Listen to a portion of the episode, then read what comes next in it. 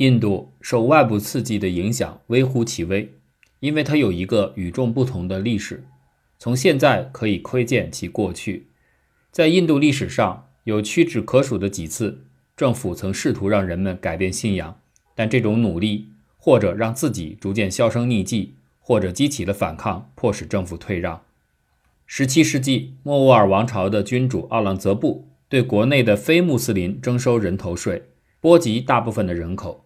奥朗则布的做法违背了自阿克巴大帝以来相对宽容的宗教政策。印度的许多穆斯林统治者都尊重其国内的非伊斯兰教习俗，比如奥朗则布的兄长达拉什克曾将奥义书翻译成波斯语。奥朗则布伟大的祖父阿克巴曾试图把伊斯兰教、印度教和其他本地宗教融合成为一个宗教，称之为神圣教，但未能成功。印度教民族主义者声称，曾有三万座寺庙毁在伊斯兰圣像破坏者之手，但据学者考察，能够证实的被摧毁的寺庙只有很小的一部分，而且被毁的寺庙中很大部分与王朝的灭亡息息相关。后来，当印度教居于统治地位时，他们将这样的传统完整继承并还置于其他宗教。印度中部的卡久拉霍镇。布满了性爱主题雕刻艺术的神庙群，土耳其穆斯林军队经过后完整无损地保存下来，因为修建这些庙群的昌德拉王朝在此之前已经灭亡。印度古典爱经中的大部分内容都雕刻在寺庙外墙，在这些14世纪的独特石雕中，作为配饰还有一些动物交配，如马等的雕刻。穆斯林统治者常常利用印度教的某些象征符号。使其统治在人民心中更加合法化，比如图格拉王朝的穆罕默德大帝最初定都于德里。一三二七年，当他在刀拉塔巴德另建新都时，将印度教圣河恒河的水引到此处。而在现代的碑文中，人们是通过文字记载，而不是宗教，才得以知道这个王室的存在。伊斯兰王朝还常常修缮和保养享有盛名的印度教寺庙，比如著名的加格纳特神庙。位于奥里萨邦的普里，就是在莫卧儿王朝时期重建。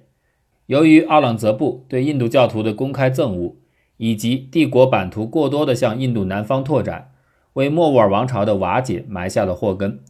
感觉到帝国即将崩溃，甚至他的一个儿子也加入到了有信仰印度教的拉吉普特将军领导的叛军之中。莫卧儿王朝的衰落产生出的空白，逐渐由英国人填满。英国人历经波折之后，才意识到将自己的宗教强加给印度人只会适得其反。这就是为什么在英国统治二百余年后，一九四七年印度独立时，只有不到百分之三的人信仰基督教。相反，一九五四年法国离开越南时，这个国家差不多有三分之一的人信仰基督教。而法国统治越南的时间不足一百年，从十八世纪末至十九世纪上半叶，英国统治者都允许。有的时候是鼓励基督教传教士在印度传教，但收效甚微。可是，一些新教的传教团体认为，他们能将印度的偶像崇拜的异教徒从蒙昧状态中彻底解救出来。1857年后，英国统治者对传教士的态度就从漠不关心转为直截了当的反对。据说，当年兵变时，许多叛乱的士兵中，尤其是来自联合省的婆罗门军队中，流传着一种说法。即他们必须使用一种新的子弹，用牛脂做润滑油，激怒了这些士兵。同样，在穆斯林士兵中，则流传着子弹上涂满猪油的说法，这让穆斯林士兵满腔怒火。而且，在起义爆发之前，军队里谣传着英国军队计划让印度变为基督教国家。这些谣言虽然无凭无据，但可以肯定的是，新教的许多传教士对待印度人和印度文化的方式激起了人们的怨恨。因此，兵变被镇压以后，英国统治者决定在印度的历史框架内延续他们的统治，恢复了莫卧儿时期的一些礼法和仪式，并最终将首都从加尔各答迁回德里。即便是在现代，印度穆斯林和基督教群体与世界其他地方的教友相比，其礼拜祈祷的方式也更显温和折中，而不是更加正统。这既有积极的一面，也有消极的一面。其积极性在于，这样的趋势延续了印度对宗教的宽容，认同信仰神的方式可以有许多种。消极的一面是种姓的影响根深蒂固，无论他们皈依的是基督教还是天主教，依然依据他们的出身而被划分为三六九等。萨默塞特·毛姆有一次拜访当时葡萄牙的殖民地果阿，毛姆与当地的一位天主教牧师成了朋友。这个牧师的祖先是在葡萄牙人影响下皈依天主教的。毛姆写道：“我感觉到他尽管已皈依了有四百年历史的天主教，但在心底的深处仍然是个吠陀主义者及正统的印度教教徒。”二零零四年，我和普利亚顺路走访一位著名的果阿作家。他是一位天主教徒，刚把祖传的房子修葺得很是漂亮。这是一所具有当地婆罗门建筑风格的传统古宅。我很天真地问他，他们的家族是否有葡萄牙血统？他说：“不，这不可能。我们的家族是婆罗门。”据估计，印度基督徒中大约有百分之七十的人，其祖先曾是达利特或属于部落民族。他们通常不会忘记这种背景。因为皈依基督教或伊斯兰教通常都是集体行为，一般是整个低种姓群体一起皈依，而不是个人行为。然而，改换宗教并不意味着他们脱离了原先的种姓，相反，他们只是简单的加了一个前缀——达利特基督徒或达利特穆斯林。在印度城市中，这种严格划分并不明显，但是这些少数民族绝大部分仍未步入城市的中产阶级。在泰米尔纳德邦。最近的一份调查显示，在所有的泰米尔天主教徒中，百分之六十三是达利特，但是只有百分之三的天主教牧师是达利特。与高种姓的有关污染的规定类似，信仰基督教的妇女在月经期间或生完孩子四十天之内不能进入教堂。在许多地方，包括果阿，达利特天主教徒有单独的教堂与墓地。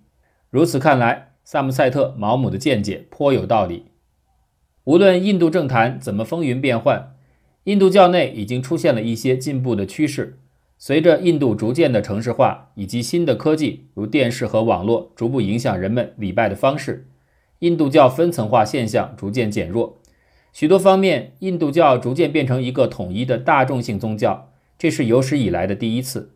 比如，现在印度北方各种姓都过女人节，这是已婚妇女每年一度的节日，在节日当天。妻子为表达对丈夫无限的爱和奉献而进行斋戒，还有兄妹节，姐妹们为自己的兄弟在手腕上系一条圣线，以表达他们的爱心与关怀。以上两个节日都是印度北方高种姓阶层的传统节日。许多低种姓阶层仿照高种姓阶层，为他们的孩子过成人礼，在男孩进入青春期之前，为他们的手腕系一条圣线。婆罗门将此视为再生。这就是为什么高种姓阶层有时会被称作第二次出生的人的原因。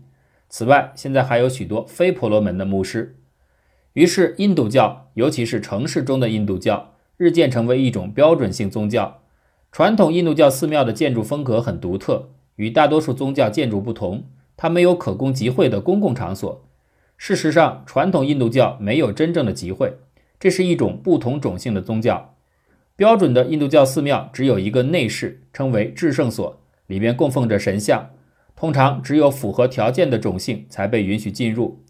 但是，像斯瓦米纳莱扬派或19世纪末孟加拉复兴宗教改革运动中的罗摩克里须纳教会一样，在日益增多的印度教徒新建的城市寺庙当中，都建有宽敞开阔的礼拜堂，供人们集体礼拜。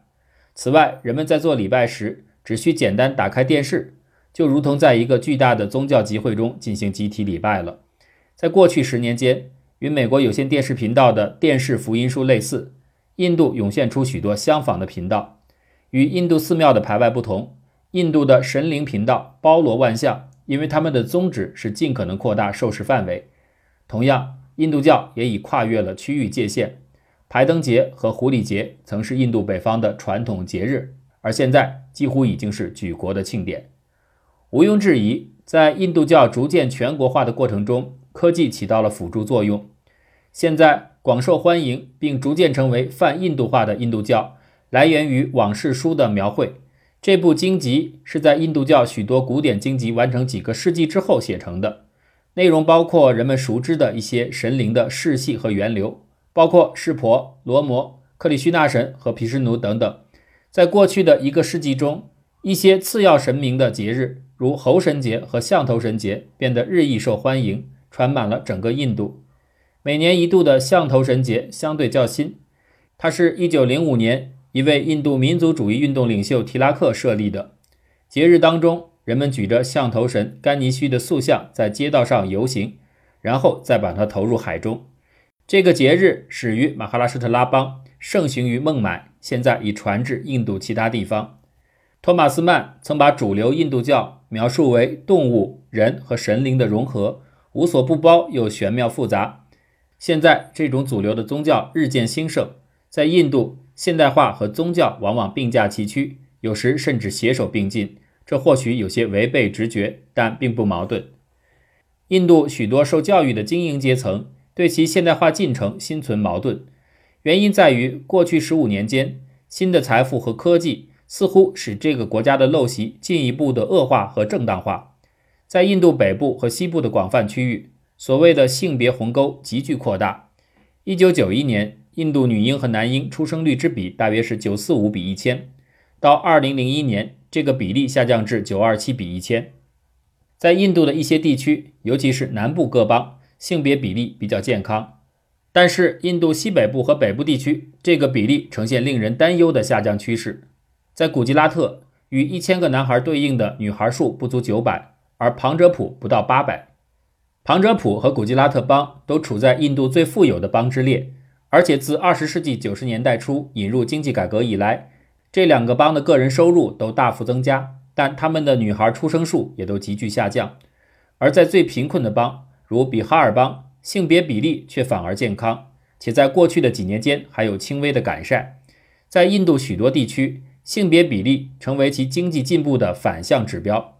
与此类似，赠送嫁妆的习俗在较富裕的邦尤为盛行。为了补偿其新增一名女性成员带来的负担，新郎的家庭所要的嫁妆越来越苛刻。